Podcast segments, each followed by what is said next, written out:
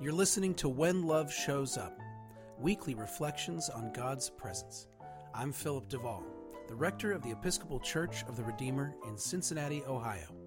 Thank you for joining us.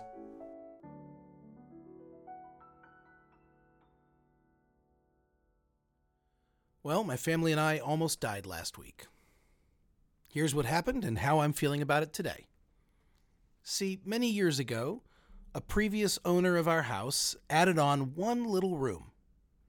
And instead of putting in any new ducts and connecting it to the furnace, they added radiant heating, a small radiator that runs along the baseboard of this one room. And this room has become my wife's office. Last spring, the heater broke. We have a home warranty company which functions about as well as you think it would. You pay this company so that when things break in your house, you can call up a stranger and argue with them about why they should replace it. And then sometimes maybe they do, but with cheaper parts. It's it's all very amusing. So, long story short, the heater didn't get fixed last spring. And we forgot about it because it was getting warmer, and then it was summer. And now here we were in late November, with a few freezing nights under our belt and my wife's office generally getting too cold. She had been using a space heater, but we knew that, that that could not be the solution for the next few months. That would blow up our electric bill, and of course, space heaters can be dangerous. After dragging our feet for a couple of weeks, my wife finally called an HVAC technician with whom we'd worked last year. Almost as an afterthought, she asked him to just check on our furnace too while he's at our house. The technician shows up and he takes a look at our radiant heater. And it's working. As in, nothing is wrong with it. There was no reason for us to call, it just works. It was not working before, but now it is. He shrugs and goes off to the furnace.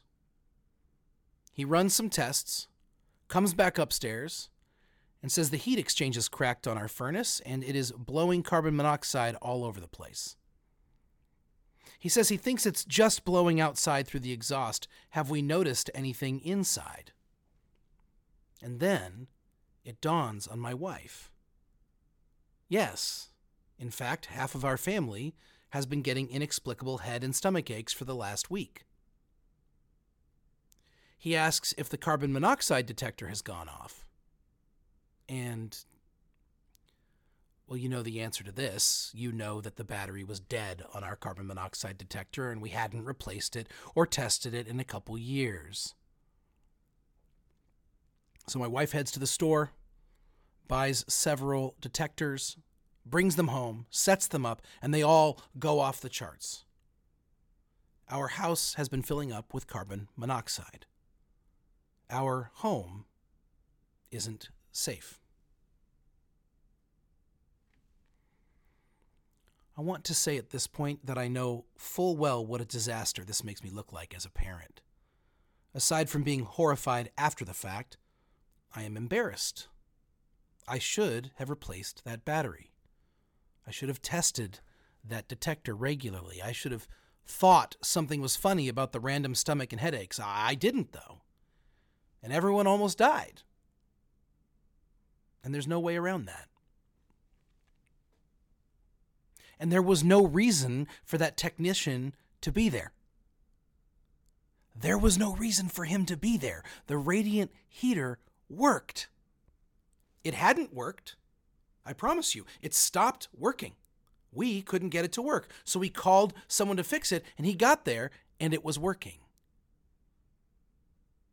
And if the radiant heater had been working, we wouldn't have called him, and he wouldn't come have come out and saved our lives.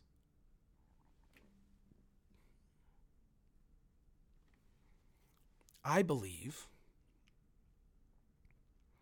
that we were recipients of a miracle. I know I'm religious and I'm supposed to say that, but it's true. In all honesty, I'm a little embarrassed to say that too, because I don't like admitting I was in a position to need a miracle. And because I want to consider myself too reasonable to rely on miracles. And of course, because why were we saved that day and others have not been and will not be? There is so much I don't understand. But I know what I believe about that day.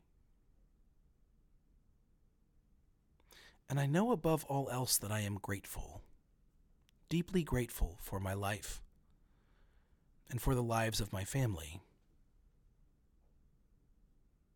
I am so glad we're here. I know it all feels so impossibly random at times, but here we are, and I am filled with gratitude. So we got ourselves, all five of us and our two dogs, into an Airbnb for a couple days. Let the house air out. We figured some things out, and, and now we're back home with a new furnace that is not killing us. Many people prayed for us and showed us great kindness. I am extremely thankful. Here is something that is also true we were back in our home for one day, and I was stewing over some difficult things inside, and right there, in that moment, I began to consciously question the existence of God. The same God who had just saved me, the same God that I worship daily, the same God for whom I work. Friends, the struggle of faith is ongoing. The questioning, the doubting, just a few days earlier, I had experienced a miracle firsthand and had known, I had known with every bit of me that God was working in my life. And here I was, wondering to myself if there was indeed any kind of order, intelligence, wisdom, or divinity at work in the world.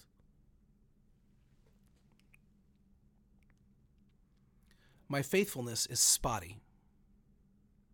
It is very frail. I believe except when I don't. I see God one day and doubt God the next. Perhaps I should be more embarrassed about that than I am about the carbon monoxide detectors. After all, I am a Christian and a priest, and I love Jesus. Sometimes I can literally feel God. Other times, there's nothing. And maybe if I tell you this story, you will check the batteries on your carbon monoxide detector. But also, maybe if I tell you this story, you'll know that you're not the only one for whom faith is nonlinear, for whom faith is hard, messy work. If sometimes you absolutely know God deep within your bones, and then moments later, you're not at all convinced of anything? I got you. And I'm sorry to say there are no batteries to check on that. We are not always faithful. But the Christian narrative is that God is always faithful. That God believes in us, whether or not we believe in God. God loves us, whether or not we love God.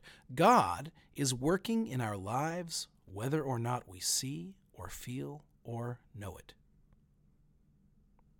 you know, we're getting ready for Christmas here. Well, the Christmas story is not a story about our faith in God being rewarded. It is a story of God's faith in humanity being fulfilled, embodied, realized. The miracle is not contingent upon our belief in it. But when the belief shows up, so does the gratitude. And today, today I am grateful. This has been When Love Shows Up, a podcast of the Episcopal Church of the Redeemer. From Cincinnati, Ohio, the queen of the Midwest, the crown jewel of the Buckeye State, this is Philip DeVaul. Remember, you are blessed and you are a blessing. Thank you for listening. Hey, friends, just wanted to remind you that this podcast is free and will always be free to you. However, it is not free to produce. So, if you like what you hear, I'd like you to consider making a donation to Church of the Redeemer. You can find the link in the show notes. Thank you.